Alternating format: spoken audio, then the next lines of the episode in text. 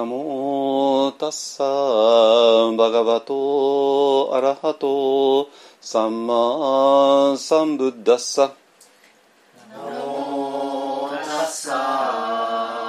ガバトアラハトサンマサンブッダッサナモタッサ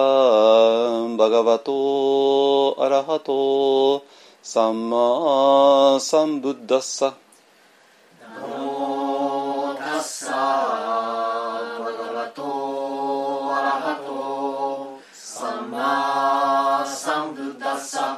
ナモタッサバガバトアラハトサンマサンブッダッサ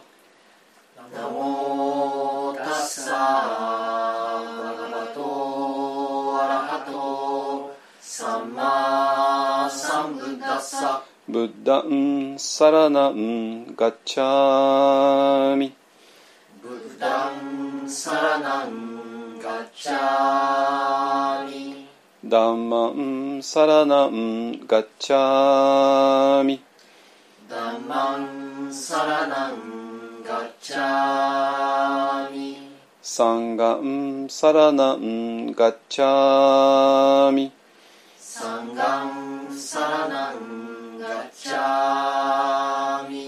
ドゥティアンピブッダンサラナンガッチャミドゥティアンピブッダンサラナンガッチャミドゥティアンピダンマンサラナンガッチャミドゥティアンピダンマンサラナンガッチャミドゥティアンピサンガンサラナンガッチャミ。ドゥティアンピサンガンサラナンガッチャミタティアンピブッダンサラナンガッチャミ。タティアンピブッダンサラナンガッチャミタティアンピダンマンサラナンガッチャミタティアンピダンマンサラナンガッチャミタティアンピサンガンサラナンガッチャミタティアンピサンガンサラナンガッチャミパナティパタアベラマニシッカパダンサマディアミパナティパタベラマニシッカパダンサマディアミアディナダナベラマニシッカパダンサマディアミアディナダナベラマニシッカ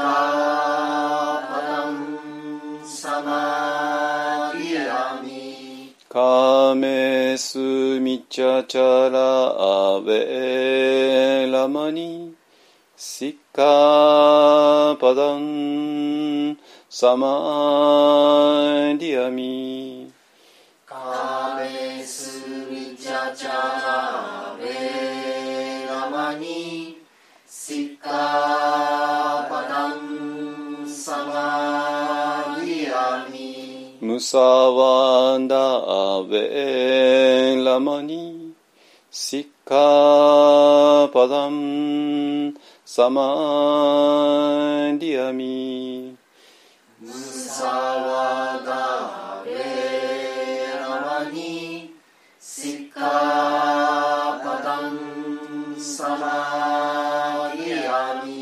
スラメラヤマチャパマダタナ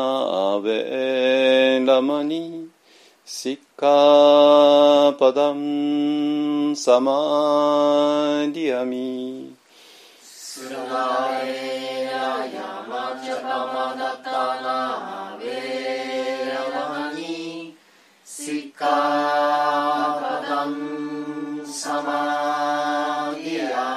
sadhu sadhu sadhu sadhu sadhu sadhu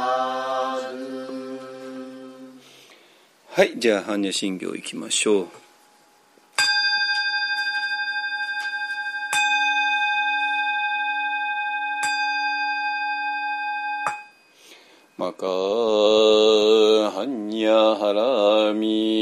信行。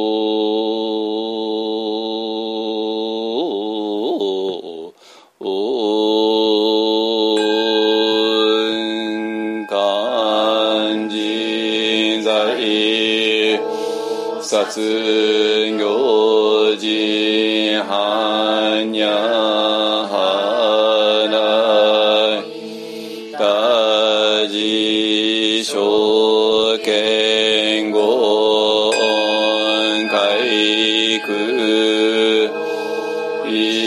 最空役者利子式不育不意識式即税空空即資金重創業式薬分尿税利子税小北祖父小滅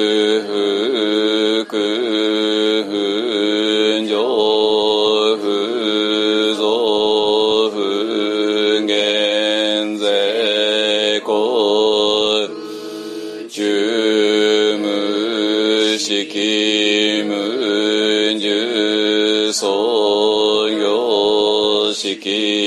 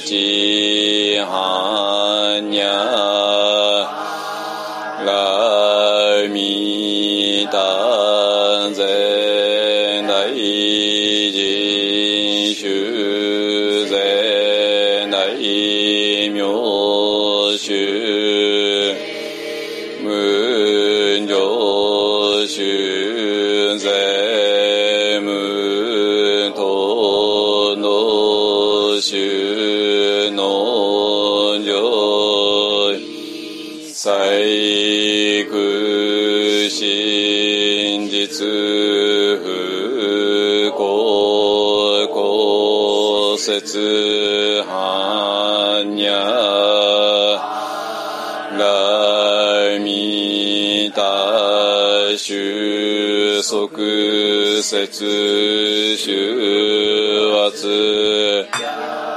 てにゃてはらやてはらそやてびそわかはんにゃ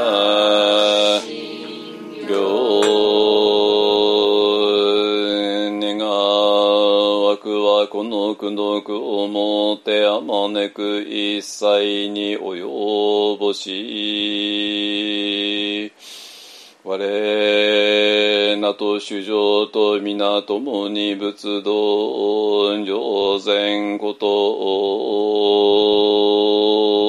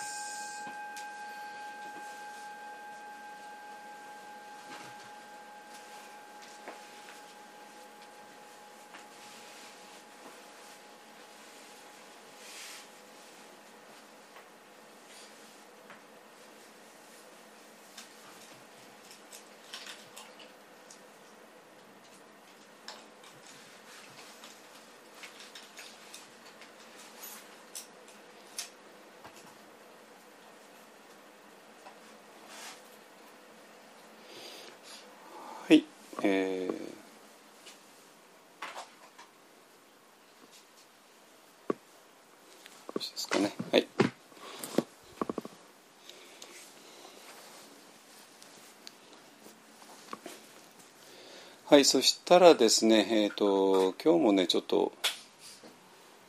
あの今日はね材料がちょっとありすぎちゃってそれ全部 2, 時あの1時間半に入るかどうかわかんないんですけどもあのまあちょっとね、まあ、少しずつねお話ししていきたいなと思います。ね、えっとなんていうかな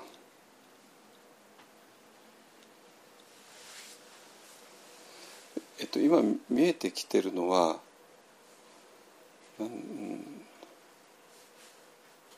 まあ、よくね皆さんねあの瞑想が進まない進まないって言うんだけれども、まあ、それはまるで自分は瞑想を頑張ってるそして目を進めたいと思っているけれどもどうしても無理だよねっていう、まあ、そういうニュアンスというかそういう文脈でねお話しされるんだけども。本当にそうかなっていうね。本当に瞑想を深めたいと思ってます？と私は実は正直問いたいんですよ。瞑想を深めるっていうのは本当にあなたにとっていいことなのかなっていうね。いうことでもしかしたら瞑想なんか深まらない方があなたにとってはいいかもしれない。あなたにとっているとあなたの語我にとってですね。だからえっと瞑想を深めたかったらねもうもうそれは非常に簡単であのもう語我を手放すっていうね。もうそれだけなんですよ。本当に。でそれはあなた本当にしたいっていうことなの。そそいやいやそそれちょっとか勘弁してほしいってね。いうのがほとんどだと思う。正直。だってあなたがあなたでなくなっちゃうんだから。ね。だからああなたがあなたでなくなっちゃう。それやそれは嫌だよっていうね。私は私でありながらでもマインドフルになりたい。でも禅情に入りたい、ね、でも光を見たいとかねビリビリを感じたいとかいうのが多分みんなが望むところ要するに2つのものを同時に、えー、手に入れたいっていうことですね。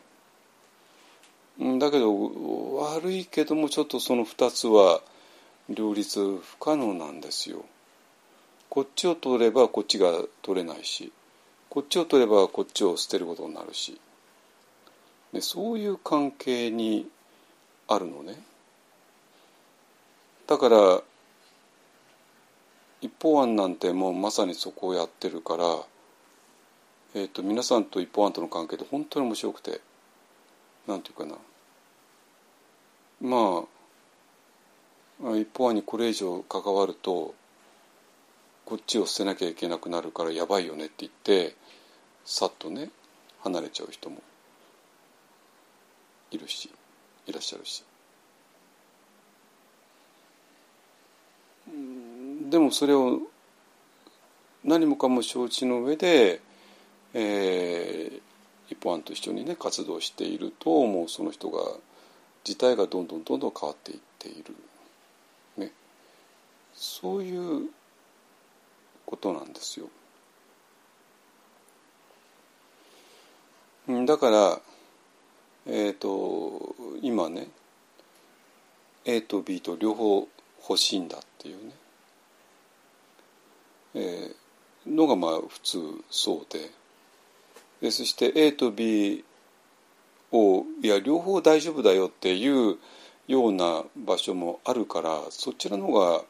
圧倒的に人気がある。けどもそれはちょっと原理的に無理なんですよ。だから A を持ったまま B を得るってことは無理だからだから B のその瞑想の実際のあの結果とかなんかそういうものそれをまあ得ることはない。ね、だけど誰もそこでは得ていないから得ていないってことにも気づかない。なのでで A はあの保存されるからまあみんな万々歳っていうね。でなんとなくスピリチュアルな雰囲気を味わってっていうね。いうようなことなのかもしれない。ね、はいえっ、ー、とね今日はねちょっとあのえっ、ー、と先週が、えー、と宗教のねあの宗教っていうものがなんか嫌われている。邪悪なものだと思われている。だからさすがにねあの仏教のお寺で仏教は宗教じゃないなんてまあちょっとそれはさすがに言えないけどもあのそれが8日あたりになるとね非常に逃げ切りを図るわけなんですよ。でどうやって逃げ切りを図るかというとヨーガは宗教じゃないっていうことを言い始めちゃう。でこれほとんど同じなのがマインドフルネスですねマインドフルネスは宗教じゃないってねだから宗教との、まあ、縁をバサッと切るなぜ宗教ってあまりにも評判悪いからその評判悪いものと縁があるとなると、ヨガの生徒さんマインドフルネスの生徒さんが集まってこないからだからヨガの生徒さんマインドフルネスの生徒さんを集めるためにまあその評判の悪い宗教っていうものとはうちのヨガクラスはうちのマインドフルネス講座は一切関係ないんだよっていうことを言う。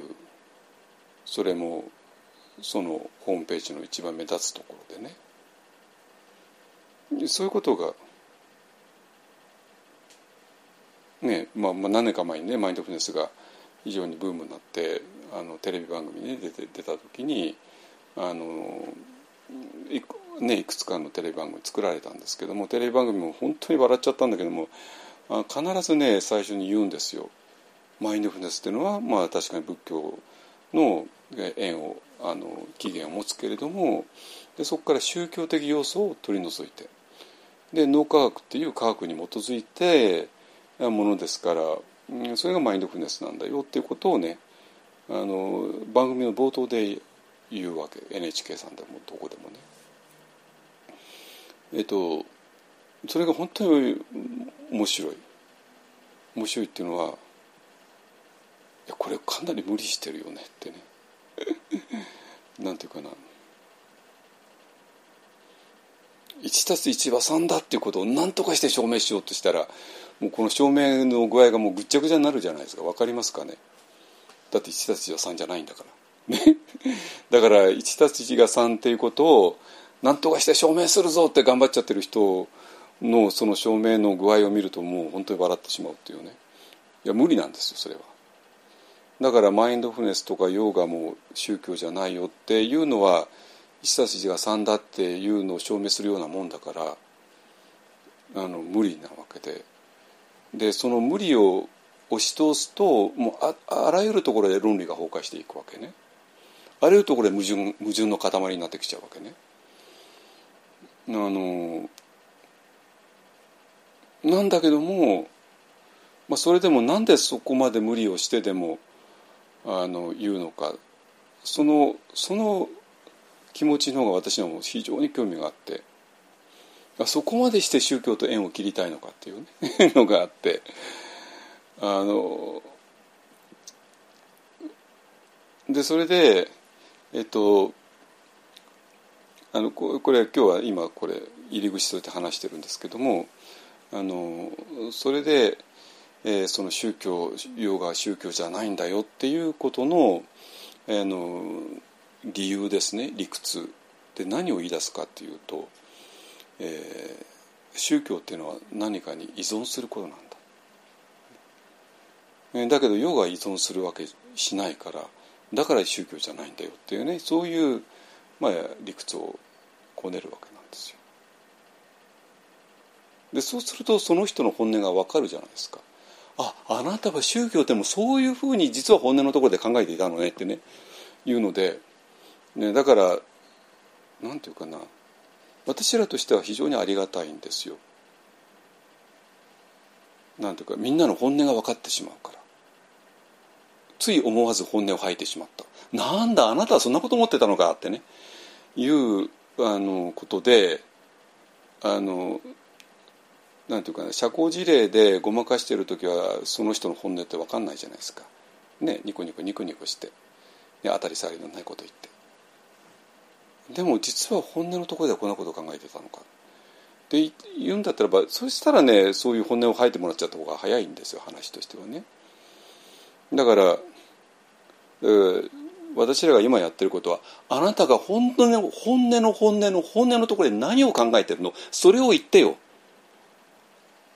でそこから話をスタートしようよっていうそういうことなんですよ。ね、でそれで、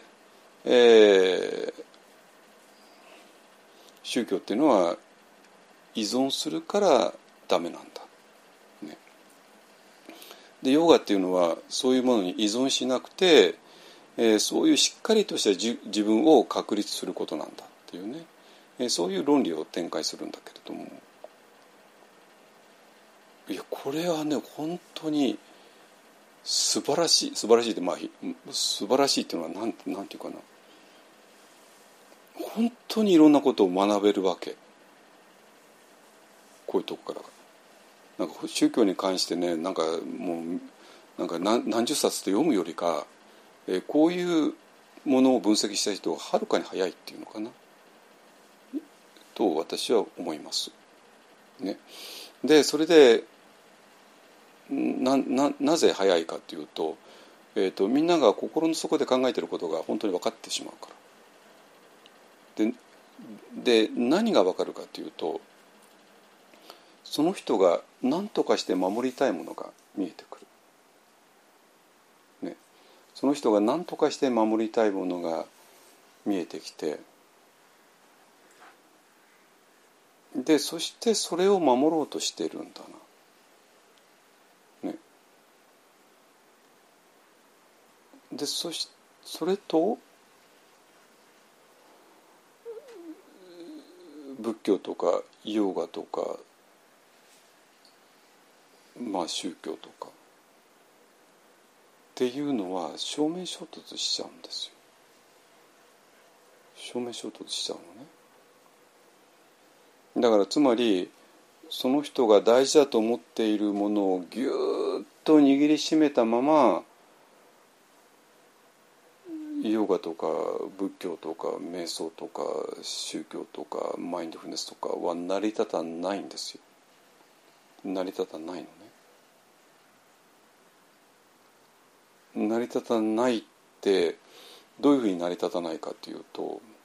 でそれをぎゅっと握りしめたままだと瞑想深く入っていけないんですよヨガに深く入っていけないんですよ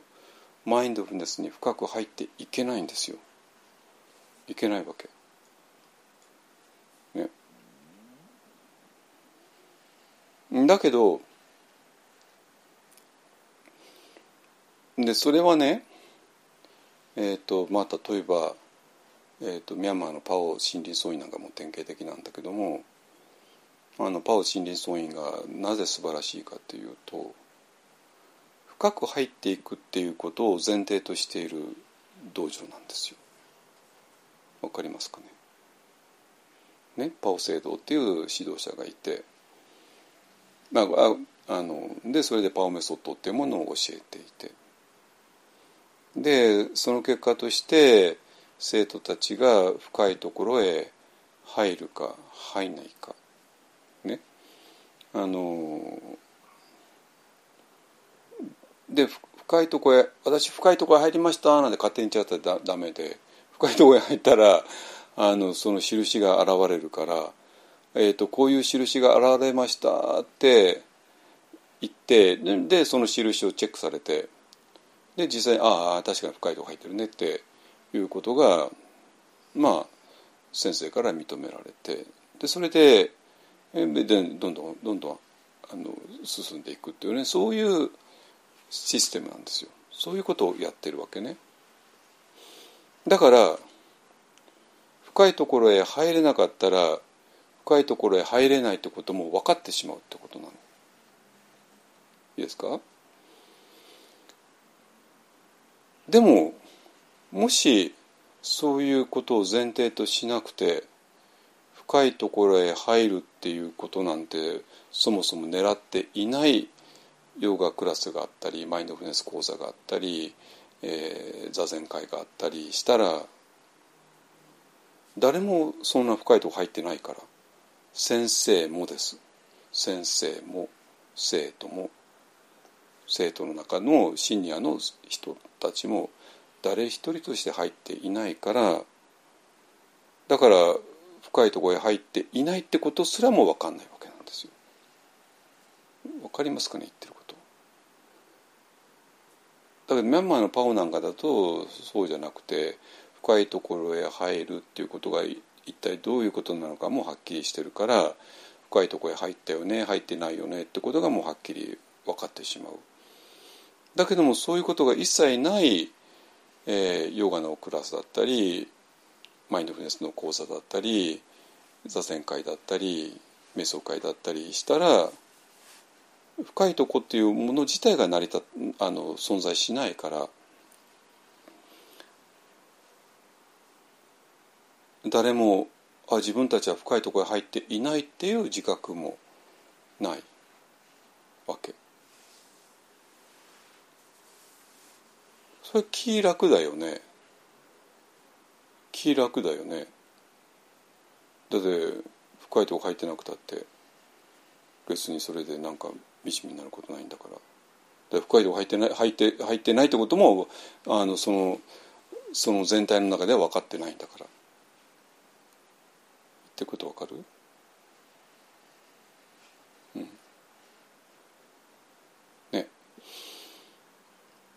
でそうするとね今言ってるのは A と B と A を握ったまま B は絶対起こらないよねっていうことを今言ってるわけね。でその B っていうのが、え、深いところへ入るっていうことで。でパオなんかだと、え、深いところへ入っていないってことは分かっちゃうからじゃあその原因は何なのっていうことでいよいよ探求が始まるんだけどもそもそも B が存在しないヨガクラスだったり瞑想会だったり座禅会だったりマインドフルネス講座だったらば B を獲得できないということすらも意識ないからだから A を捨てなきゃいけないっていう意識はないなくて。で A を握ったままになって A を握ったままだからそこには絶対 B っていうのは入ってこれなくて。でも B が入ってこれないってことすらも気づかなくて。だ誰も先生も生徒も誰も B なんて知らないんだから。で A のままで居続けるっていうことは大いにあるでしょうね。その恐ろしさわかるかな？いやわかんないんですよ。ね わかんないです だって B なんて見たことないんだから。ね。あのでそうするとこの宗教を否定するのに宗教っていうのは何かに依存することだからそれは良くないんだよね。でも我々は何も依存しなくて立派な自分になるよ。ねきちんと何かをきちんと判断できる立派な自分になるんだよっていうねでそれがヨガの目的なんだよっていうふうに、えー、話を進めていくわけ。ね、でそうすると自分は自分であり続けるわけ。それいいよね。で自分は自分でいたいんだから。ね あのでそして自分っていうものを手放しにする必要もないんだからだったらこれはそれを何か何て言うかというとこれこそが世間なんですよね。ねだから世間のままなんですよ。たとえそれがヨガクラスであろうがたとえそれがマインドフルネス講座であろうがたとえそれがヴィパサナの瞑想会だろうがたとえそれが座禅会だろうかもう世間のそのままなんですよ。でそれは世間のそのままなんだから、うん、だからなんていうかなあの世間の人には受けるに決まってますよね。ね。でそうなんだけれどもちょっとでも宗教っていうものに関わって宗教のテキストっていうねを読むキリスト教だったらバイブルとかね仏教仏教だったら仏典ですねパリ経典だったり道具禅師のいろんな本だったりね、えー、それを読むとどうも全然違うことを書いてることだけはわかるじゃないですか。ね世間のことは書いていないですよね。なんか全然別のことを書いてあることがわかる。ね、どうも。ヨガ宗教じゃないマインドフルネスは宗教じゃないと言い放ってでそれで、えー、満足しちゃってる。いるとどこをどう考えたって聖書読めないし消防現像読めないしダンマパタ読めないし何もかも読めなくなってしまうんですよ。あれ変だなってね。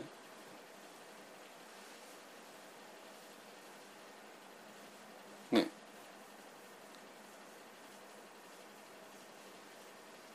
でヨガの中で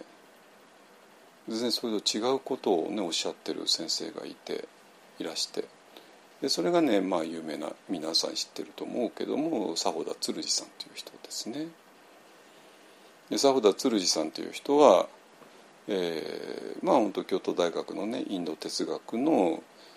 教授でだからまあイン、まあ、そういうウパニシャトとかねそういうものの、まあ、専門家中の専門家ですね、まあ、19世紀の終わりに生まれ生まれてられてねあの1980何年かなに亡くなってますよね。でえーと、大学を辞めてからなのかなあのヨガを実際にやるようになってでそれまでちょっと体がねあんまり健康が優れなかったのがどんどんどんどん健康的になってこれは何なんだすごいねってねなってでまああのヨガを教えるようになってで、まあ、そこからあのえお弟子さんたちがねあの次々と生まれてで京都の南の方のねあのところに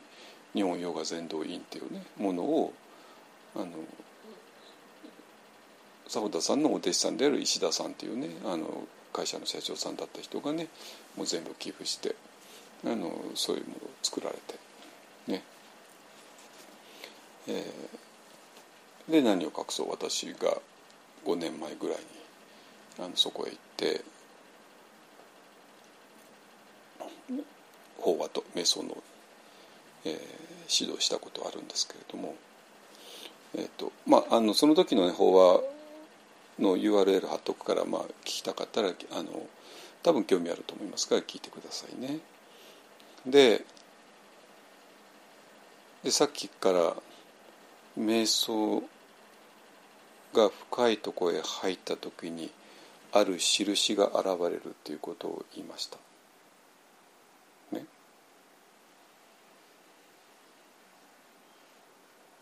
でこの印をはっきり言うから、えー、パオメソッドなんかで言うからだからその印が現れていないってことも分かってしまう。でそうすると自分の瞑想とかヨガがまだ全然十分じゃないよねってこともがなんか明らかになってしまうバレてしまう。だけどもこれについて何も触れないでおくと自分のヨガが深いとこ入っていないってこともバレずに済むわけね。ねだってそのそこだと先生も生徒もみんなそんなの知らないから。で自分たちが何かを知らないってことすらも気づいてないないわけでだからこれこのマインドフルネス講座とかヨガクラスとか瞑想会とかが何かおかしいってことにも気づかないですよね。いやだってこういう印が出るよって言ってそれが出なかったらあこれまずいって思うじゃないですか。だけどそういうことすらなかったらなぜこのマインドフルネスがおかしいのかっていうことも分かんないわけですよ。ねってることわかるかな、ね、でねところがこの佐保田さんという方はとんでもないの残されちゃったんですよ印を。どういう印かっていうとまあ佐保田さんという人はまあインドの哲学をねしっかりと勉強しした方で、ね、ウパニシャットの。ね。ヨガっていうのは柔軟体操じゃないってことは分かってるわけですよ。当然ね。ね。サンスクリットもちろん原点で全部読んでますからね。あのどこにもあのヨガは柔軟体操ですなんてどこにも書いてないわけですよ。ね、でそれで瞑想に入られてでどういうかというと瞑想の中でまあ光が見える、まあ、当然そうですよね。でその光を、えー、ある画家の人にねあの依頼してあの書いてもらった。あこういうもんなんだよってね、えー、光を書いて。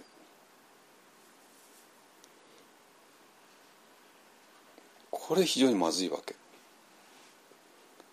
まずいってなどういうふうにまずいかっていうと瞑想に深く入った時にこういう印が現れるよってことを出しちゃったから。絵なんだから。もう見れば分かるわけ。絵なんだから。誰も否定できないわけ。ね。あのでこうまああの今日の、えーと、写真にそれ載せとくから私がその前に座ってるところをねあの載せておくから見てください。でこれ非常にまずい。なぜかって言ったらばその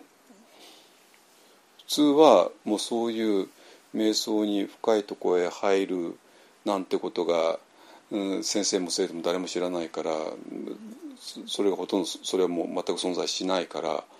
だから自分たちがやってるマインドフネスやヨガや瞑想がえっ、と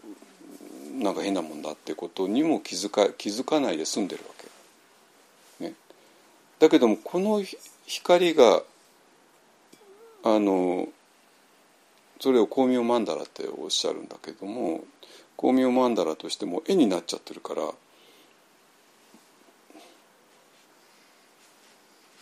これがピンとこなかったらば自分は全然瞑想深いとこ入っていないってことがバレちゃうわけですよ本当に。ね。バレちゃうわけでそうすると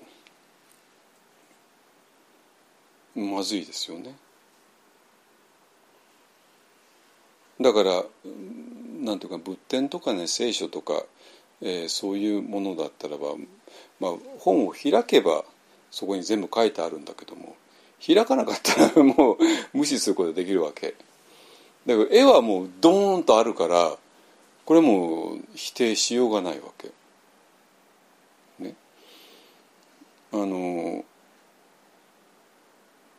でそうすると何が起こるかっていうとその光明曼荼羅がをなかったことにするわけねなかったことだから誰もそれについて言及しないし誰もそれについて話し合うこともない。でいつの間にか絵としては存在してるんだけどもまあそこはあの普段はねそれをちゃんとあの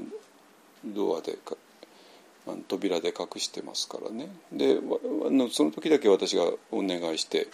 あの開陳してもらったんですけれども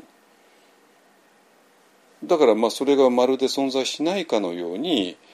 することは当然できるし、ね、そういうことなんですよ。でもちょっと無理ですよね。存在するんだから。ということなんですよ。つまりどんなに、えーそれが不都合であっても不都合だからもうないことにしたんだけどもないことにしたってあるものはあるんだからあるわけですよ。まあ、光明曼荼羅っていう絵は存在するし。そして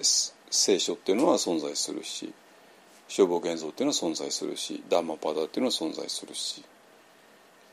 ね。法華経っていうのも存在するし。だから、えーそれを無視するわけにはいかないわけいいですか？でそうそうした時にどう思う？この宗教っていうことででそこにはキリスト教も仏教もヨガも全部含まれますよ。ね？ことでやろうとしていることとこの自分っていうものは両立不可能なんだってことが見えてくるはずなんですよ。ね。だから皆さんとしてはなんていうかなもう多分2択しかないはずなの2択しかでどういうこと2つのチョイスしかないはずなのねえどういうことかっていうともう宗教とか何とかもう一切忘れて、え世間の中で、え生きていくか。でもし本気で宗教キリスト教なり仏教なりヨガなりやろうとするんだったらばやっぱりそれ本気でややるしかなくて。本気でやるんだったらばやっぱり何かを手放さなきゃいけなくなくて。ね。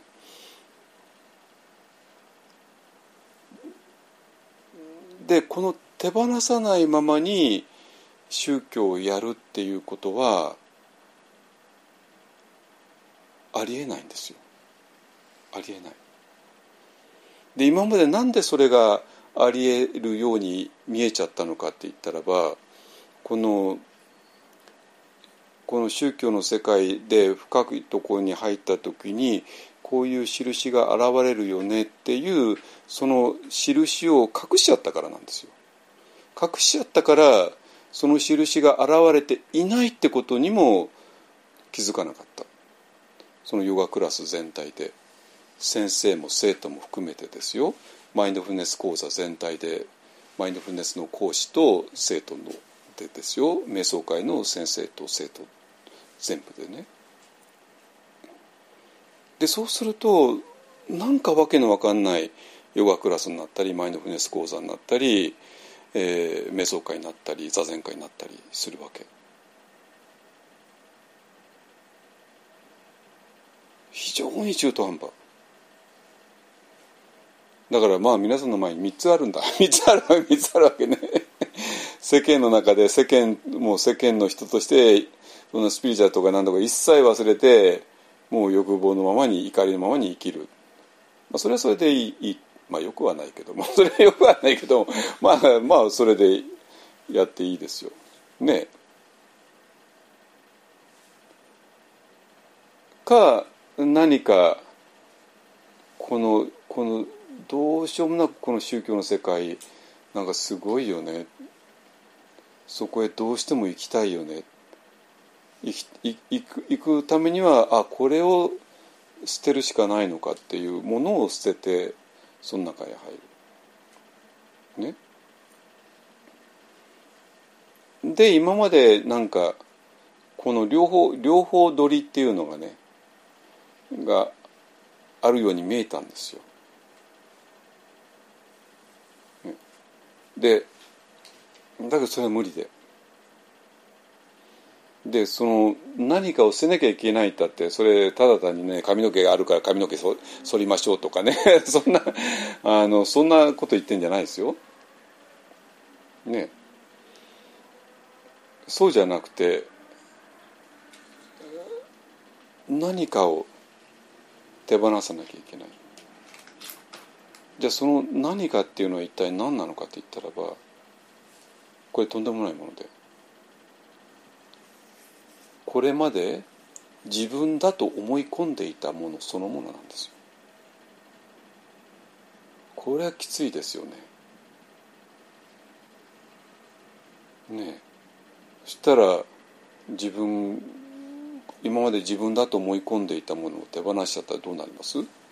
したら自分が自分でなくなっちゃうじゃないですか。ね自分が自分でなくなってしまう。さあここです。さあここ。これを自由だと受け止めるのかそれを怖いと思うのか。怖いと思うんだったらはもうあなたはもう宗教とか何か一切関わらない方がいいです。本当に。もうやめた方がいい。ヨガもやめた方がいい。マインドフルネスもやめた方がいい。あのビッパーサなんかとんでもないよ。もう一切そんなのやめて。もう前に酒飲んでください。酒飲んで酒飲んで不倫してね好き勝手に生きてくださいよ。まあそれもまあ地獄でしょうけども。ね。あのいや本気でやるんだったらば本気でやるんだったらばこの今まで自分だと思っていたものをキープしながらヨガをやるとかマインドフネスをやるとかあのメスビパッサナをやるとか座禅をやるとかっていうそんな無茶それは無茶です。いくらなんでも。非常に中途半端で。かえって苦しくなる。かえって苦しくなる、ね、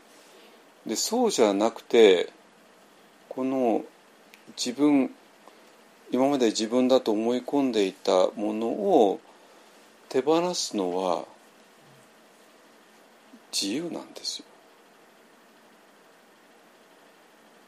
自由なのね。本当に。だからそれをねあのもう今ねなんかいろんなものがなんていうか煮詰まってきてると思います。去年ぐらいまでだったらこういう曖昧な態度は許されたのかもしれないけどもまあ多分もう今年になって今年だってもう前半終わりつつあるじゃないですか。ね。信じられないけども。もうこういう曖昧な態度は多分もう無理だと思います。本当に。だからヨーガとか瞑想とか座禅とかキリスト教とか、ね、そういうものに関わっている人たちに私が申し上げたいのは本気出してやりましょうよってことね。でそしてこの自分だと思っている思ってきたものを手放すことによって我々は、えー、向こう側へ飛べる。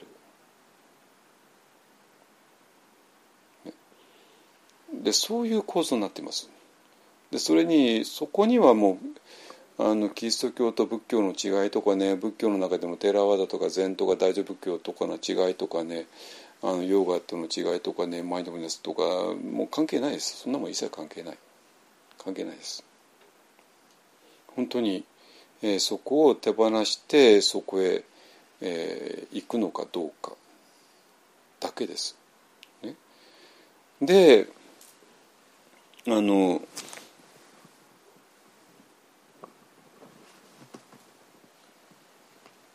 そっかそっか。あの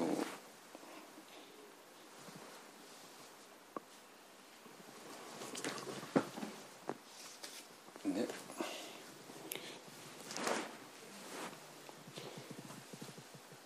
でその時にねいいですかね。えー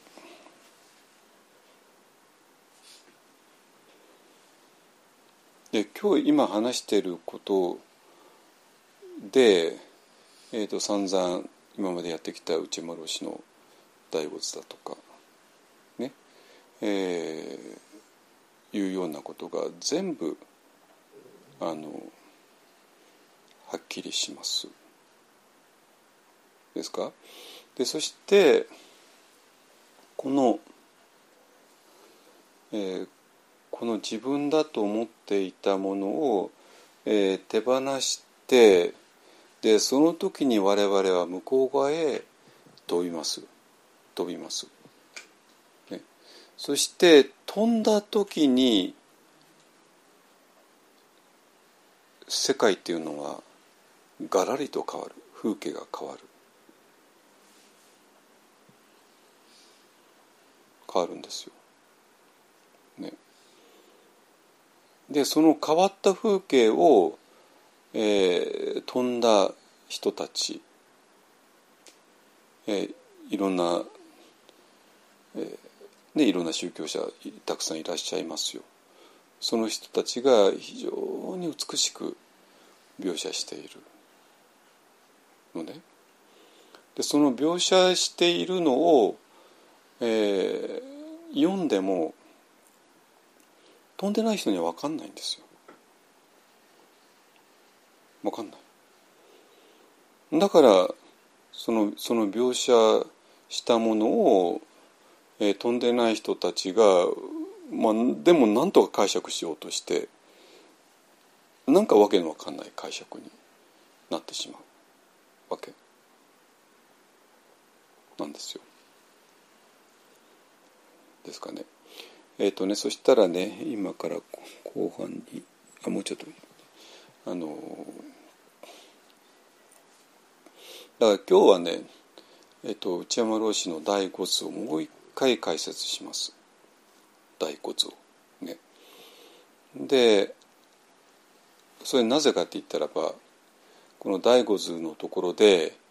えー、私と前僧たちが見事に解釈がぶつかっちゃうんでまあ私と永井仁さんがほぼ同じ解釈でででも前僧たちが全然違う解釈をしていて、ね、で私と永井さんがまあ同じだっていうのはまあいろんあの対談とかでね、まあ、皆さんもご存知だと思いますけども。でそれがやっぱりね伝わらなかった。伝わらなかった。でなぜ伝わらないのかも分かるんですよ。飛んでないからね。もし飛んでいないところからこの第五図を解釈しようとしたら、まあ、こういう解釈になっちゃうよねってなるわけ。でも飛んだところから第五図を解釈したらこの解釈しかありえなくて。ね？えーと、それででその飛んだ先から見えた世界見える世界っていうのはを描写しようと思ったら、えー、こういう描写になるよねっていうところで、えーと、あの消防現像ねあの弁道場の非常に美しい描写をちょっと引用します。すごいんですよ。でも同時にこのすごい描写がどれほどなんかわけのわかんない解釈されてきたっていうのも私もよく知ってます。私も外中長20年いましたから。まあ辛かったんだろうなと思います。なん全然わかんないから。ね。あのなぜかって世界というものがそういうふうに見えていないからなんですよ。だからそこへ飛んだならば世界っていうのはそういうふうに見えます。あの風景がガラリと変わる。でそのガラリと変わった風景をまあを何とか伝えようとして道下大寺とか誰かがあの言葉を尽くしてきたわけですね。そして不思議なことにあの現代でもねあの自然な形で飛んじゃう人もいるわけ。でそういう人があの非常に生々しいクリアな描写をする。でそれは、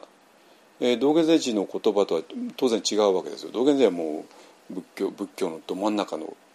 ね、仏教用語を使ってやるからだけどもそうじゃない普通の人が、えー、そういう、えー、言葉を使うと仏教の用語も一切ないからあのより分かりやすくなる。ね、でもでその時に、えー、その描写を聞いた人があの反応する2つの特徴的な反応をするんですよ。でその2つの特徴的な反応っていうのがなんていうかな非常にもうもう本当に核心部分をついてるわけね。核心部分をついている。だからなんていうかなあの道元禅師のね消防現像今から弁当屋読むけどもこれちょっとね難しすぎちゃって「ああ道元禅師ねはいあの尊敬しています」とかなんか言っちゃって あの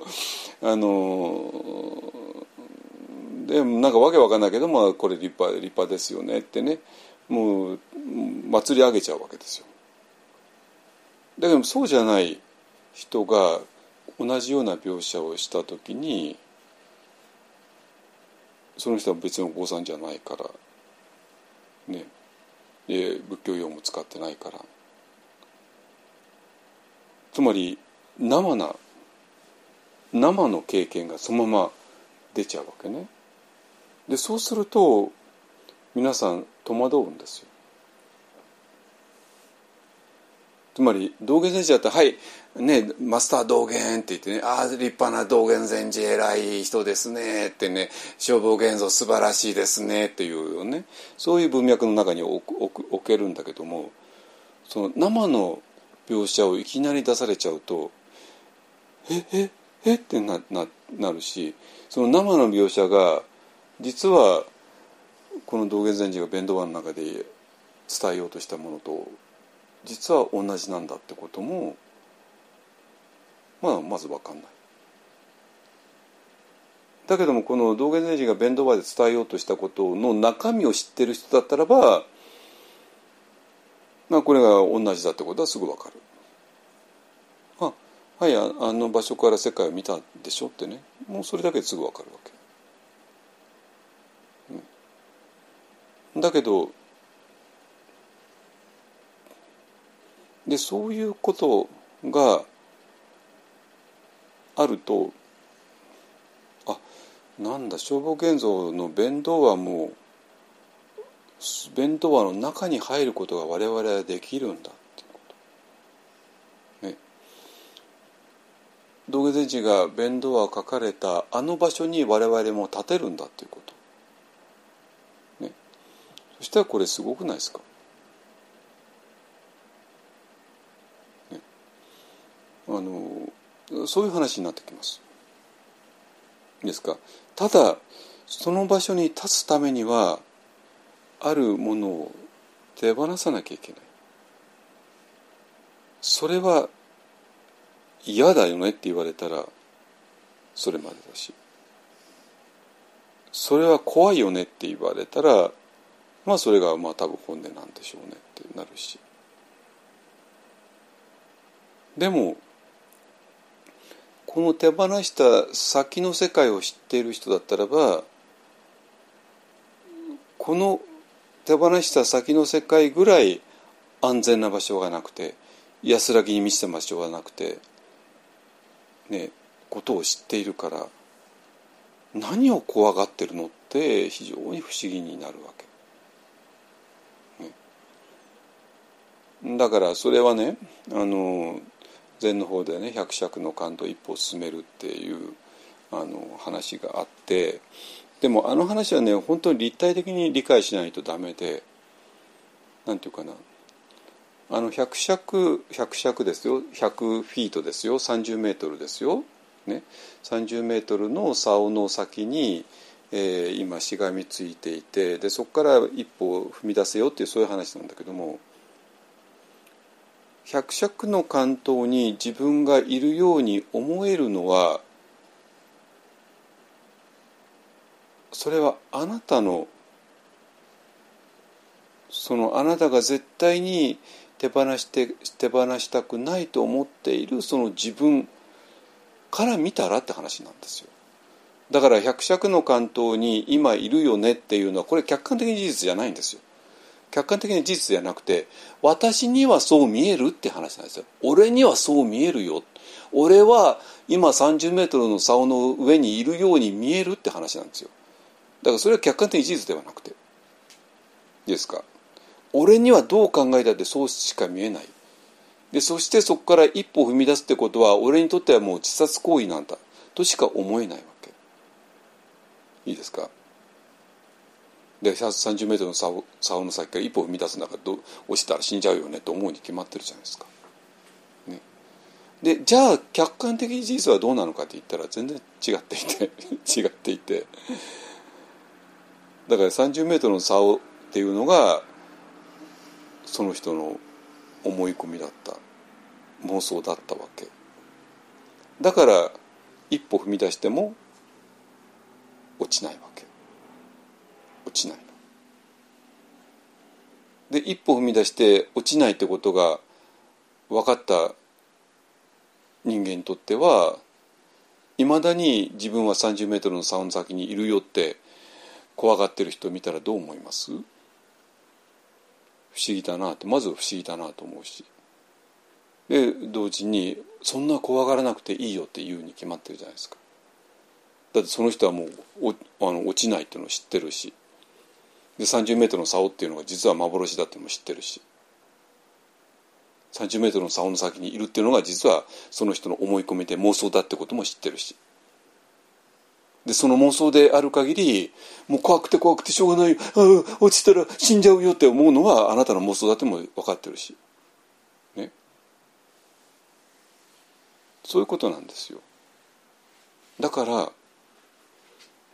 すいません。あなたがね絶対に手放したくないと思っているものあそれは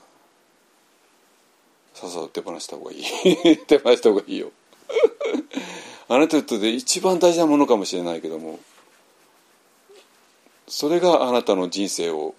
めちゃくちゃにしている不自由にしている最大のものです。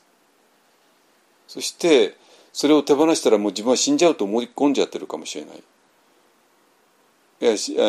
みませんあなた知らないです。知らないです。あの知らないです。さっさと飛んじゃった方があのはるかに安全な場所があるから。ね。だからそこでねそこを信じてほしい。だけどもでそうするとねあとは、えーと、一体どれぐらいの人がこっちへ飛んだか次第じゃないですか。ね。な消防現像にそう書いてあるけどもそんなの13世紀の道元の字がそうだったかもしれないけど今誰がいるんですかってね 誰もいないぞってななっちゃうし。ね。イエス様が、ね、死んだ人はよみがえり生きてる人はもう永遠に死なないって言われたってそれ2000年前の話でしょってねなっちゃうし。今そんな人誰もいないしってね。だけども今今年2023年に普通の人が向こう側へ飛んで。で向こう側のリアリティを発信したならこのそこが本当に普通の場所になるじゃないですか。普通にアクセス可能な場所になるじゃないですか。そんな天才宗教家しか行けないような場所じゃなくなるじゃないですか。ね。そしたらこの落ちたら死んじゃうと思って30メートルの竿に捕まっているのバカバカしくならないですかね。バカバカしいですよ。本当に。本当にバカバカしい、ね、だから瞑想が進みませんなんて嘘ですよ。瞑想を済ませたくないだけじゃないですかあなたが。ね。なぜ瞑想進んだら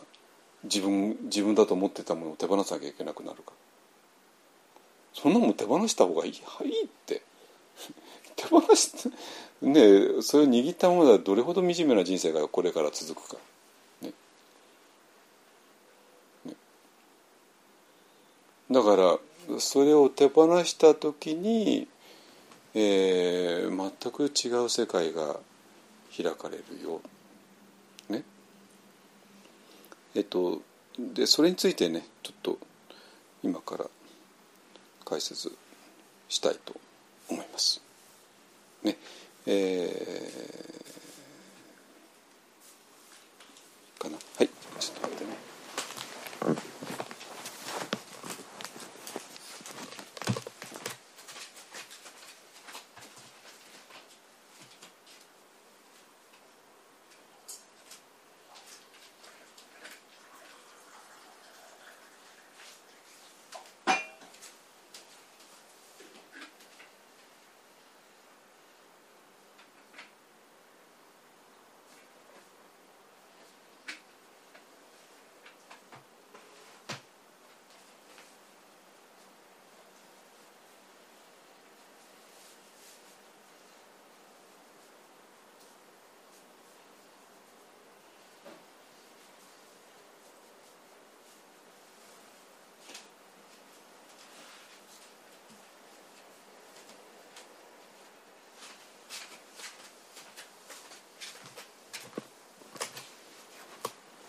はいえっ、ー、と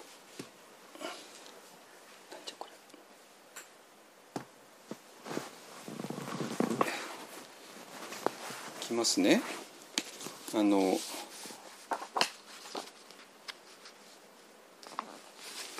まあ大骨ね。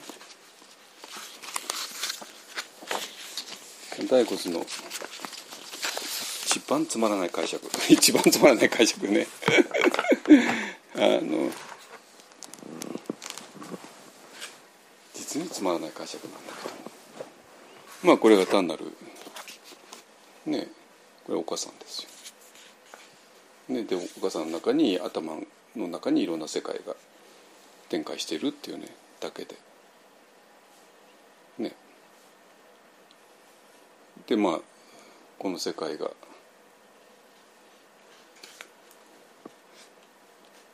いいものを追いかけたり悪いものが逃げたり争争いあったりいろいろするけどもそれは全部頭の中でぐちゃぐちゃぐちゃぐちゃやっているだけで、えー、だけどあなたはそうこういう、えー、命命の存在なんだよっていうようなことね。だからあのこのこの中でね「まあ、行き詰まった」とかね「あいつ嫌いだ」とかね「あの人ね」とか言ってもそういうものを全部手放してこの命に変えればいいよねっていうような話で。いやこれ全然面白くもなんともないじゃないですか。面白いかこの話。面白い？私全然面白くないんだけど。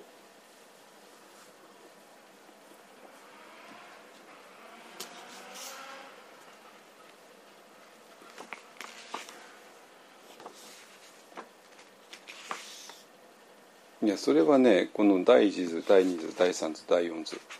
と見てくれば全然この解釈が実に見当外れかっていうのが分かるはずなんですよ。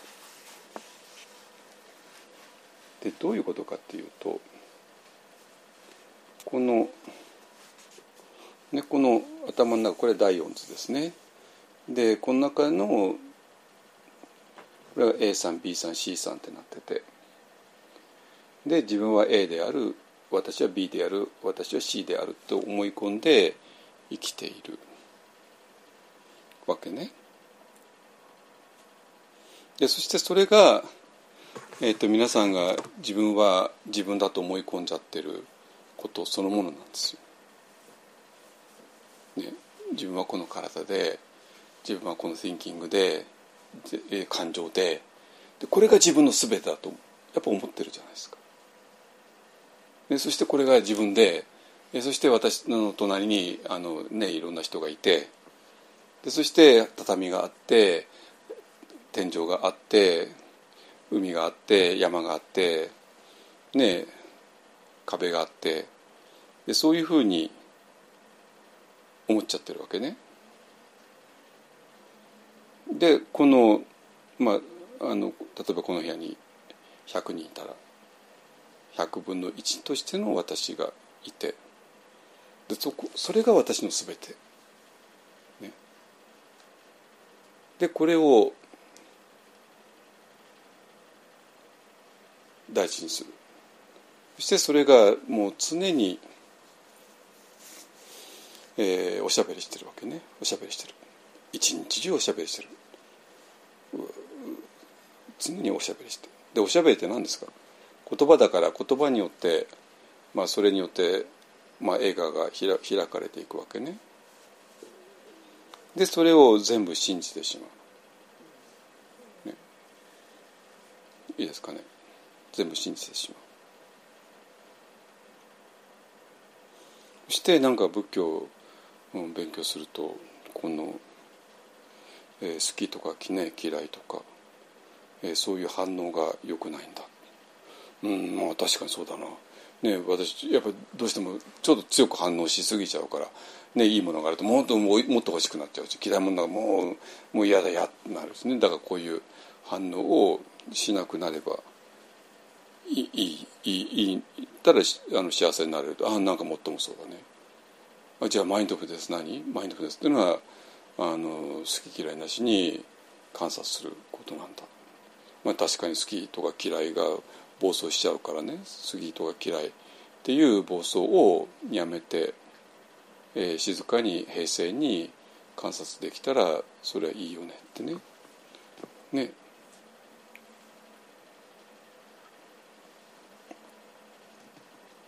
なるわけ。いいですかね。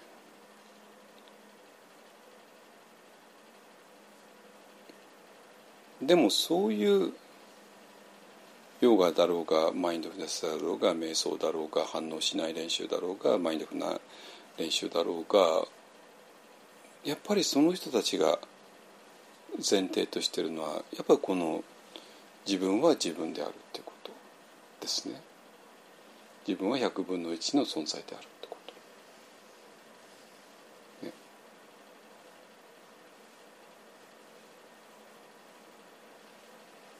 で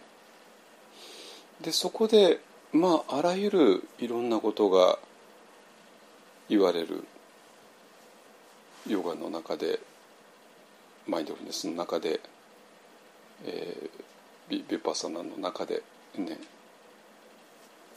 であらゆる分析をしてどうにかして、えー、そこをね乗り越えようって、えー、するんだけども。なんかおかしいんですよ。それで、えーと、反応しない練習するぞとかねマインドフルネスをするぞとかもう頑張っちゃうんだけどもダメで。あるいはもうこのこうやって重いねもの全ての世界それを全部手放すことなんだってね手放してこの体に戻ればいいんだとかねいうことですね。だけどもこの第五図っていうのは第一図第二図第三図からの流れから言ってそんなこと言ってるわけじゃないんですよ。そうじゃないわけ何かって言ったらばこの第四図っていうこういう世界があってこの世界の外にあなたはいるんだよって話なんですよ。あなたはずっとこれがあなただと思ってたでしょ？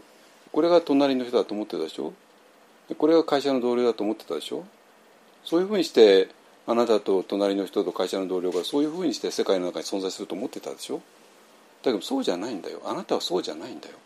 あなたはこの世界の外にいるんだよっていうね。そういう話なんですよ。でここが分かんない。本当に分かんない。前奏たちにも分かんない。はっきり言っちゃうよ。前奏たちにも全く分かってないですここは。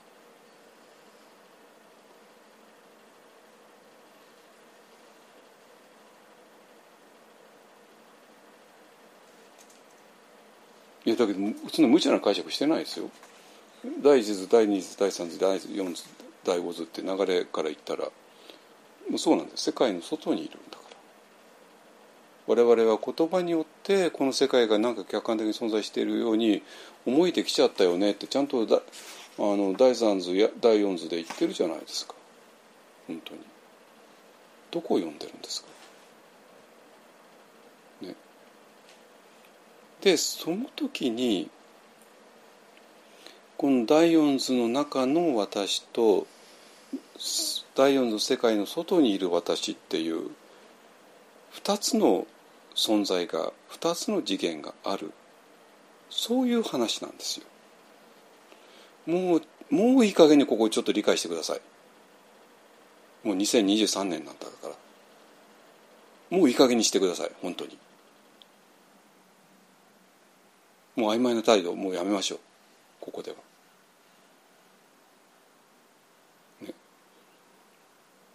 もうそんな思いを手放してなんか体に帰りますなそんな甘ったるい話してるんじゃないんですよ。そうじゃないの。そうじゃなくて今まで自分だと思っていたものそういう世界の外に我々は実は存在しているんだってこと。まあそういう2つの二重構造ですね。いいですか？そしてその外に出た人間がこの世界をもう一回見るわけ。世界を見るわけ。でそうするとどう見えるかっていうとこう見えるんですよ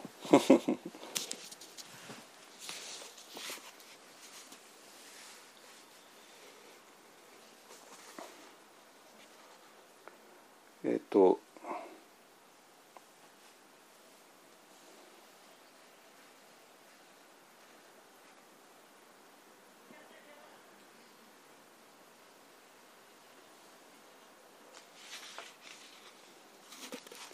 これはねあの消防現像随文記ですね。ちょっとこれ本当に美しいから読んじゃうね。これらの東照学さらに帰りて親しく愛名視する道かようかゆえにこの座禅人各自として信心脱落し従来像への治療試験を切断して天心の仏法に生へしあむねく未人祭束縛の諸仏如来の道場ごとに仏事を除発し広く仏工場の木にこぶらしめてよく仏工場の方を激用す。はい次。この時十方法界の土地草木牆壁瓦礫皆仏事をなすをもてその起こすところの風水の利益に預かる輩皆甚妙不可思議の仏化に冥資せられて近き悟りを表す。この水火を受用する類皆本証の仏化を周旋するゆえにこれらの類と共住して同語するもとまたことごとく相互いに無給の仏徳備わり天然講座して無人無間断不可思議不可少量の仏法を変北海の内下に流通するものなり。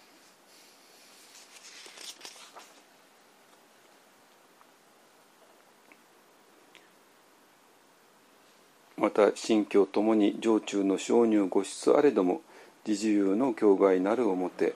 一陣を動かさず一層を破らず広大の仏事人人微妙の仏家をなす。この化道の及ぶところの草木土地ともに大光明を放ち人妙法を説くこと極まる時なし草木障壁はよく凡生願霊のために専用し凡生願霊はかつて草木障壁のために延長す自覚各多の境外もとより焦燥を備えてかけたることなく消息行われて怠る、えー、怠る時なからしむ、えーとまあ、こんなここのぐらいでよろしいでしょうかね。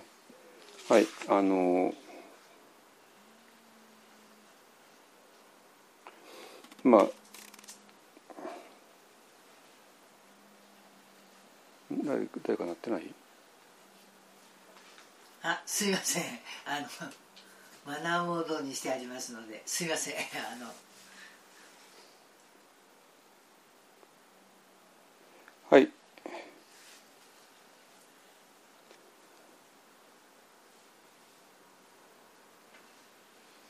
だから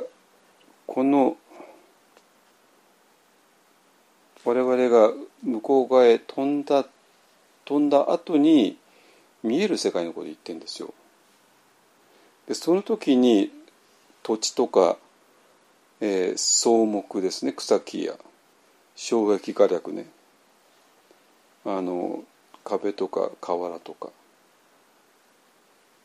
皆仏事をなす。とか及ぶところこの華道の及ぶところの草木土地ともに大光明を放ち人妙法を説くこと極まるときなし。草木障壁はよく盆栽願霊のために専用し盆栽願霊はかつて盆栽草木障壁のために延長する。だからこれをね悟りの境外がどうのとかねなんかあこんな不思議なことがあの昔の前奏に起こったんだよねとかで、まあ、なんかそういうそういう話に持ってっちゃうから話がおかしくなるのでそうじゃなくて今だって我々がこの今まで自分だと思い込んでいたものを、えー、手放してこのこちらへ飛ぶね。第第五図のこっちの方へ飛んでそこから世界を振り返った時に、えー、この世界のあらゆる物事っていうものが大光明を放ちって言ってたか？これはね。大光明を放ち、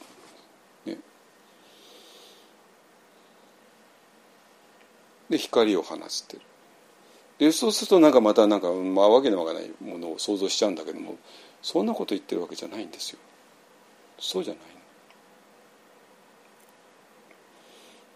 これはねえっとまあ私はこの法話の後あのウォーキンメディテーションするんだけれどもこれウォーキンメディテーションの景色なんですよ。ウォーキングメディテーションでえーとまあ、海のそばを通りますけれども海の脇を通って、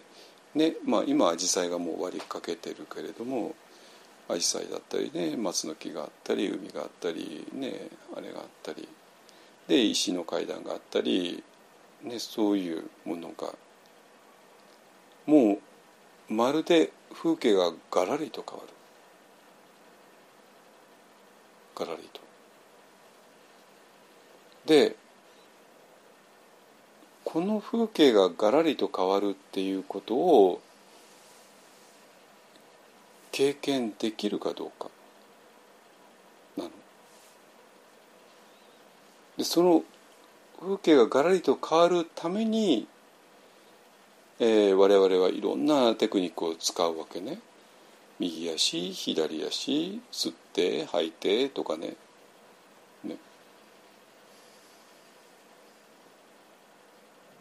なぜ？我々はつい放っておくとこの thinking がうわーって thinking して thinking して thinking してこの thinking の世界に閉じ込められて thinking の世界に閉じ込められたらたとえ我々が海のそばを通っても全然海なんか見えないんですよ。我々がアジサイのそばを通ってもアジサイなんか目に入ってこないんですよ。いいですか？だけだけどもこの thinking thinking thinking の世界から抜けるどうやって？左足に右足に吸って吐いてに気づくことによってでそうすると、えー、この第四図の中の私が、えー、その世界の外へ出て第五図のところに行きます。そして第五つのところに、えー、飛んだ次元に飛んだ私が世界を振り返った時にあらゆるものが光明を放っている。あらゆるものがです。美しいものだけではないんです。綺麗な花だけではないんです。もう当たり前な衝撃。だから、えー、前奏たちは衝撃画略っていうわけね。壁だとか瓦だとか。ね。中国のお寺ではもうそんなの当たり前でねそれが今だったらコンクリートだったりアスファルトだったり大谷石の塀だったりねまあそういう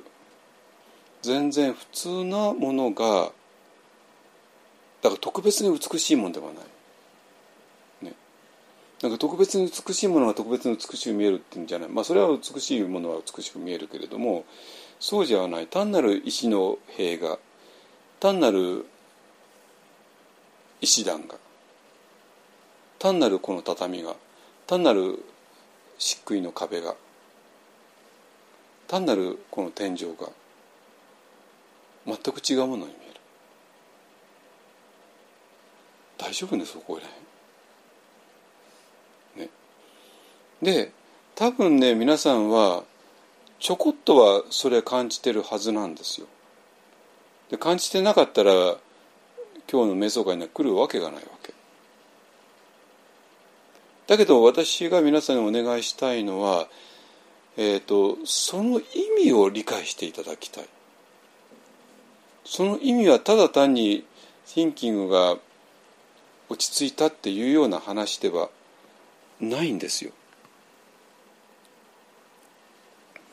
ないわけね。そうではなくて、えー、皆さんはその外へもう飛んでいた。っていうことです。でその外へ飛んだところから、えー、世界を振り返るとそれが見える世界がそういうふうに見えますだから世界がそういうふうに見えることの意味を理解していただきたいっていうことなのね。はい、えー、だからこの我々っていうのはそういうふうに二重構造をしているよね。これだけでも全然今までの皆さんの人生の前提が狂っちゃうはずです。つまり今まで通りの前提のもとで瞑想したりヨガやったりマインドフルネスやったって意味がないんですよ。意味がないわけ。だって瞑想とかヨガとかマインドフルネスっていうのはその前提そのものをもう一回根底的に根本的にえー、検討して実はこの前提がそもそも間違っていたんだってことを知るためなんだから。わかりますかね？いいですか？だからそこそこに踏み込まないマインドフルネス講座は意味がないしヨガも意味がないしビパッサナも座禅も意味がないわけ。だってそれはもそもそも目的がを達していないんだから。でこれに関してはちょっと私はもう絶対にあのもうこれは譲らないです。ね、ですかね。はいでそしてね、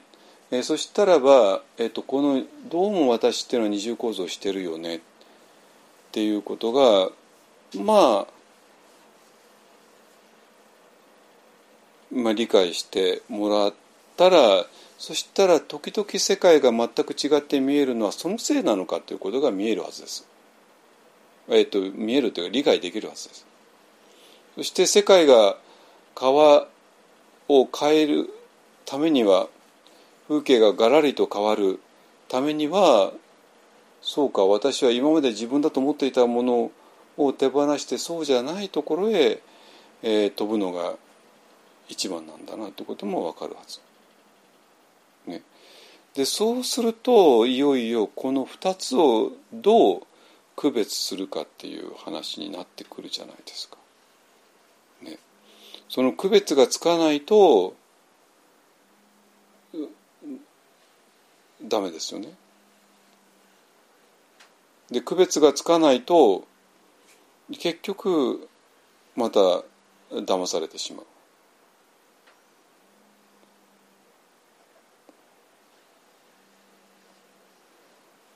ですか？じゃあその時に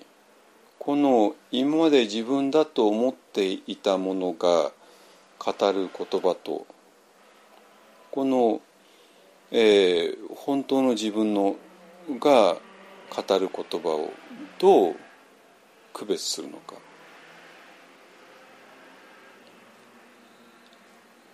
だから今まで自分だと思い込んでいたものでも本当は嘘嘘の自分。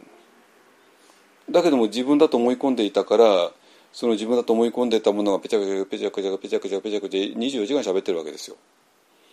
でそしてそれは自分の話し声だとみんな思ってたわけね。だから信じたわけじゃないですか。あそこまで。それで馬鹿正直にみんな信じちゃったわけさ。明日どう明日どうなるんだろうと思思い込んじゃうからえそれに駆られてね。でそれで、えーと、せあの先々週ぐらいからねあの道元寺の客層のことを話してますけどね大人気ですけどね。まああの出家者出家、ね、今から出家するぞね。えー、してだけど出家出家したらもうお金入って給料入ってこないからねあの出家後に生活困っちゃうからじゃあまああのまだ給料もらえる時にせせっせと貯金しといてねたんまりとね自分の貯金作っといてそれで「はいじゃあ出家しました」ね今後はもう給料入ってこないけどもこのためとため込んでおいた貯金を使ってね不安なく出家生活を送りたい。と思って道元先生のとこ行ったら道元先生が全然そういう支度をしてないからびっくりしちゃって「えー、大丈夫なんですか?」って言ったらねあのねお釈迦様の残した服っていうのはもう莫大だからねこんな出家者が一人一人ちまちまちまちまねあの出家するための準備のお金をね貯める必要なんかないんだよって道元に言われて、だからまあその後ねもう問題はその後どうしたかって話だよね。その後どうしたかってね。うわー恥ずかしい。自分はやっぱり出家っていうのは全然勘違いしてたと思って溜め込んでいたね貯金を。全部「はいじゃあ全部記者をします」って言ってねすっからかになってあの本当に出家生活を始めたのか。いやそんなこと言ったってあのお金は必要でしょって言ってねしっかりと貯金したものを握ったままに出家生活を続けたのか。でそう貯金を握ったまま出家生活が続いたらまあ絶対に瞑想が深まることはないです。可能性はゼロですね。無理だから、ね、えもうそれははっきりしているんですよ。そこは。はい。じゃあ問題はじゃあこの嘘の私と本当の私の2つの声をどうき分けるのか。でその嘘の私っていうのはなんかなんかいやそれ嘘ですって言う言って解決するぐらいに簡単な話じゃなくてもっとガチッとしたものがある。あるからこそ我々はそれに騙されてきた。これが私だと思い込まされてきた。でそれについてねあのある参加メンバーの人がねちょっといろいろ面白いこと書いていたんで、え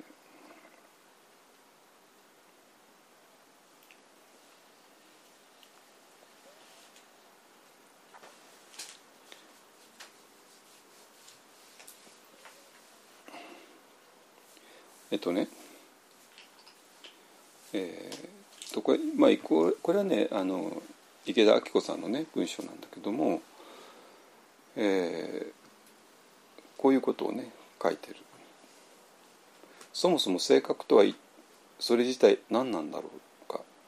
自分では好ましくないそうありたくないと感じるにもかかわらずそのようでしかありえないという等のその事実によって実は性格とはそれ自体で自立した存在。自分から独立した他者なのではなかろうか。ね。だから池田さん他者って言葉を使ってるんですよ。どういうことが分かりますかね。もう離れちゃってるってことなのね。このなんか非常に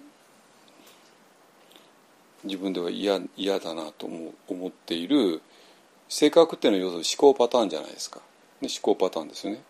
ある思考パターンがあってでこのその思考パターンに必ずしも私は賛成できないしあの好きでもないんだけどもどうしてもそういう思考パターンをしてしまうよね。でそれが性格なわけ。だからあ自分はこういう性格だからだからしょうがないんだって普通はそうなるんだけども池田さんはそうじゃなくてその性格っていうのはだからまさにあの自分ではどうにもならないでも自分では気に入らない、ね、そういうものだからそれはまさに他者なんだ。ってことは我々が今までのねカルマによってで思考パターンがなぜそういう思考パターンになったかっていうとずっとそういう思考パターンを続けてきたからなんですよ。思考パターンに思考するだけじゃなくて、まあ、当然それに従って行動もしちゃったから思考行動思考行動思考行動ってしてきたからそれは本当にガチッと固まっちゃってもう自動的にそういう思考パターンになるわけね。だけどもそれを他者と見るってことは自分っていうのはそうじゃないところにいるから。わかりますかね？はいじゃあそれでその思考パターンとそうじゃないものこの区別がつくかつかないかですよ。いいですか？なぜかって言えば、えーと、とそれがもう盛んに何回もその思考パターンが皆さんの頭の中で繰り返し繰り返し朝から晩まで喋り続けるわけ。そしたら皆さんそれ信じるに決まってるじゃないですか。ね。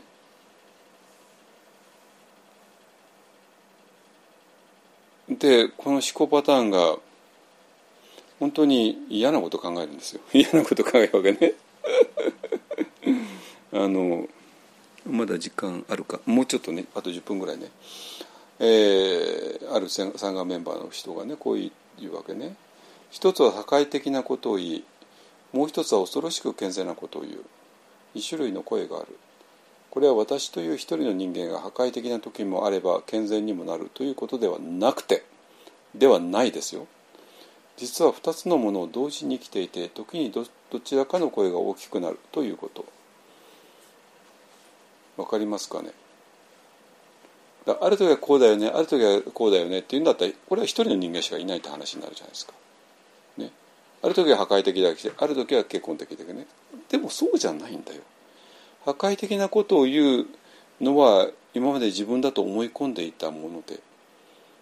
建設的なことを言うのは健全なことを言うのはもう一つの私そこは全く違うんだよってさあこれが本当にあなたは理解できる？大丈夫？やっぱこんなの嘘だと思う？単なる理論だと思う？だったらもう仏教なんか勉強する必要ないですよ。瞑想する必要なんか全然ないですよ。瞑想会来る必要ないですよ。これが信じきれなかったらいいでこの2つの声がクリアに聞き分けられるようになってきているこの三眼メンバーの人はね。破壊的なことを言葉が大声で聞こえることもまだあるが声を聞いてしまうことはなくなりつつある。なぜ？もう一つの方がはっきりしてきたから。だからなんていうのかな。結局我々が愚かな行為をしてしまう。破滅的な行為をしてしまう。のはなぜ？そういう破滅的なことを言う声をまともに信じちゃったからですよね。いいですかでもそうじゃないんだってこと。だからあのねえー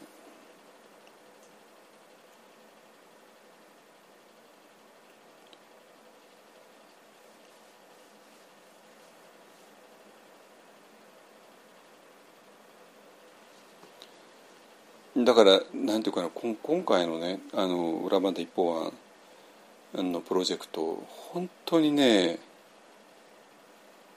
勉強になった。私だけじゃなくて多分皆さんもだと思う。本当に。でそしてこの裏番台一方案プロジェクトを本当にいい意味で利用してくれて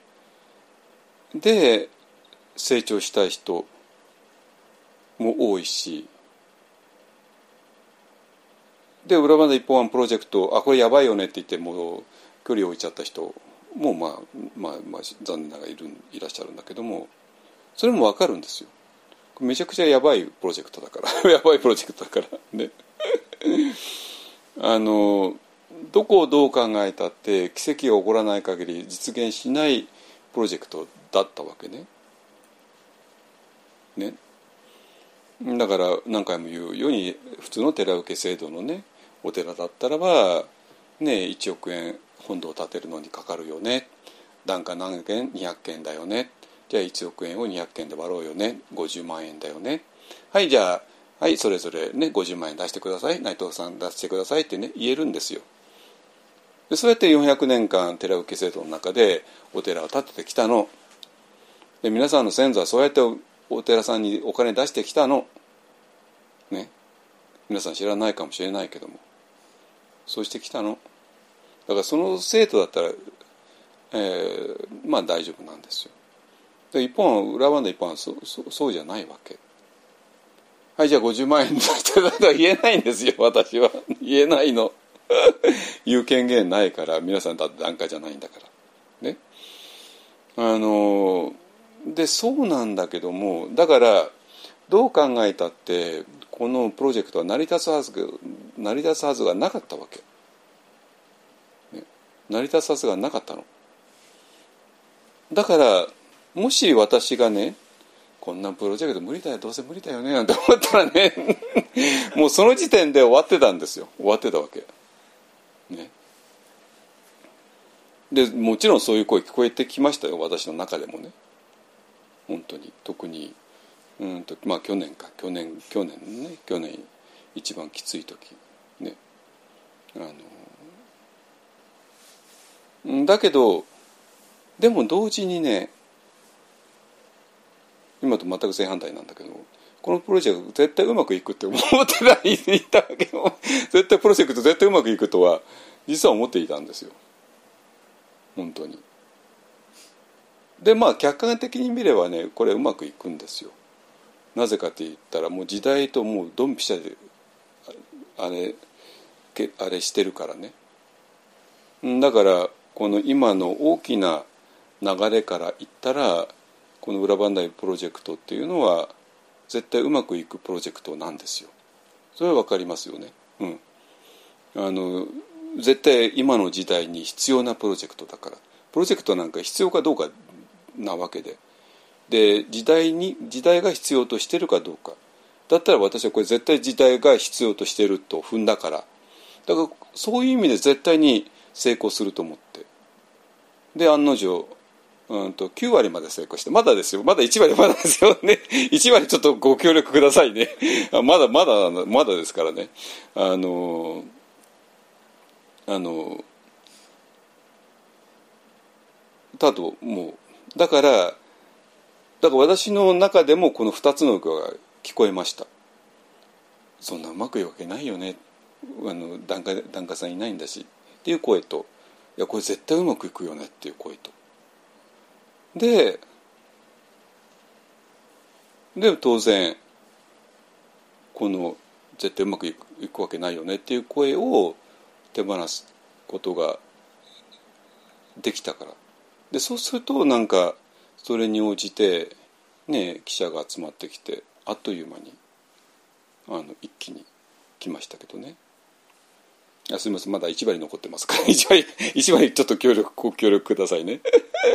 あのでそういうもの、ね、でだけども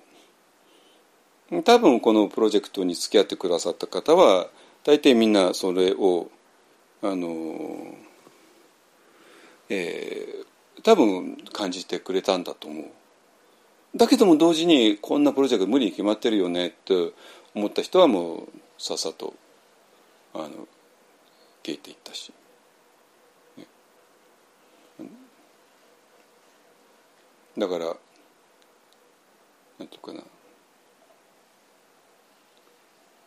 からそれもその時にもねあの特に去年の今頃かな今頃、まあ、ようやくファンドレイジング始まったばっかりででファンドファンドレイジングにももう全く何の当てもなくあ当てもないファンドレイジングなんだってことをねみんなに言った時に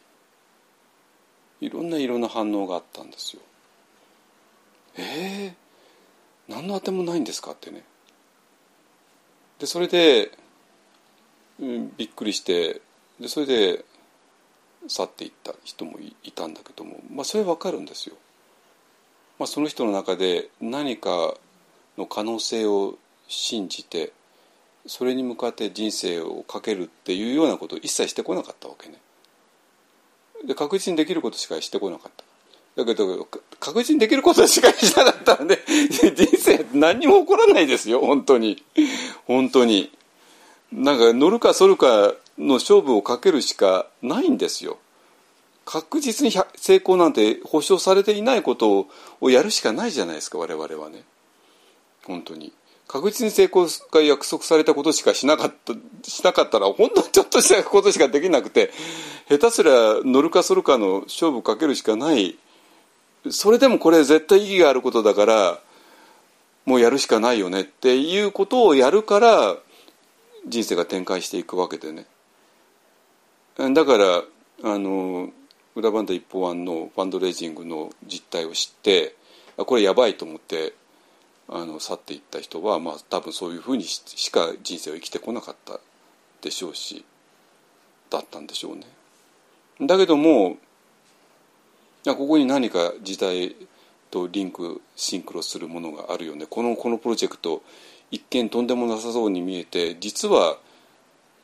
実現可能性めちゃくちゃあるよねと感じ取ってくれた人がみんな応援してくれくださったんでね。それで今あのもうじきです。今ね地盤調査してるんで、ね、地盤調査してるんでね。ごめんなさいね。地盤調査地盤調査が終わったらあの基礎基礎工事が始まりますから、ね、ちょっとお待ちくださいね。あのまあそこで地盤が悪いわけないんだから、まあ、絶対大丈夫です。ね。あのっていうことです。はい。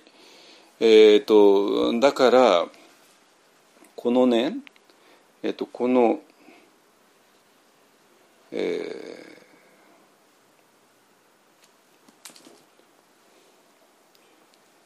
ー、このもう一つの、ね、今まで自分だと思い込んでいたものではない何かこの二つがあるんだってことこれもういい加減に理解していただきたい本当に。でない限り皆さんは宗教っていうものと永遠に出会うことはないです。で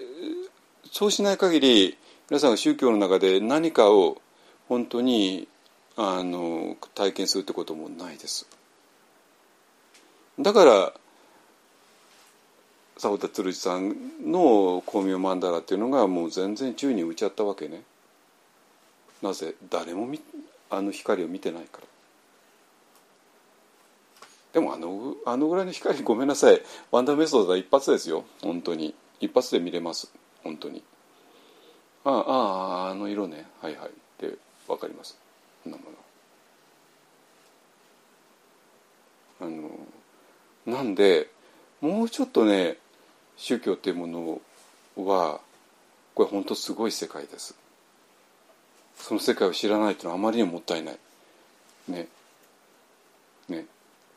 でそれをそこを曖昧にしたままにヨガとかマインドフルネスとか瞑想とかビパサナとか座禅とかやるのそれもまたもったいない。意味がないんですよ。だって絶対的に矛盾することをやることになるんだからねだからもうそういう矛盾することもうやめましょうよ。本当に本当に覚悟を決めて宗教をやりましょうよ、ね。えー、いうことをねあのお伝えしたいなと思います。ね、はいえーと、裏番台一本ワンプロジェクトあと1割まだですので あのちょっとご協力いただきたいなと思いますのでね、えーと、今地盤調査して地盤調査が OK 出たらもうすぐ始めますのでね。あので今ちょうど私らは家電のチェックしてねようやく掃除機が決まってトースターが決まって冷蔵庫あの洗濯機が決まりつつあるんでねねあの、えー、やってくださいね。はいじゃあえっ、ー、と道下寺の発願門ですよ。えこの発願門もね今の話を聞きながら読んでもらえたらもうめちゃくちゃリアルだと思います。本当に。まあ結局最後のところで疑ってしまった人の後悔とで絶対二度と再び疑わないぞっていう決意ですね、そこを見てください。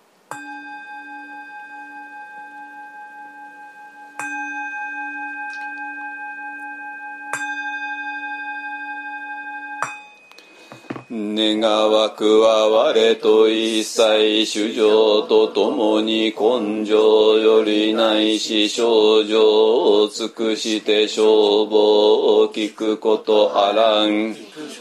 あらん時消防を偽弱せじ不信なるべからずまさに消防に合わん時世法を捨てて仏法を従事せん。大地の右上とともに浄土することへん。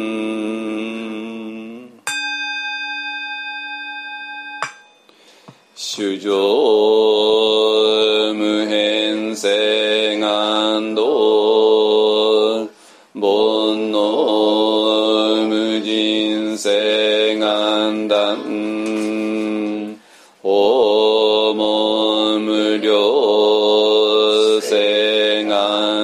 願学仏道無常性願上主上無変性願道煩悩無人性願断訪問無量願学仏道無常誓願上主上無変性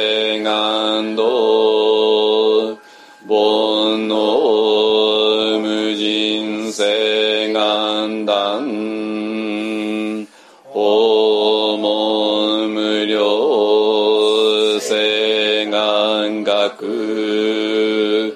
仏道無常性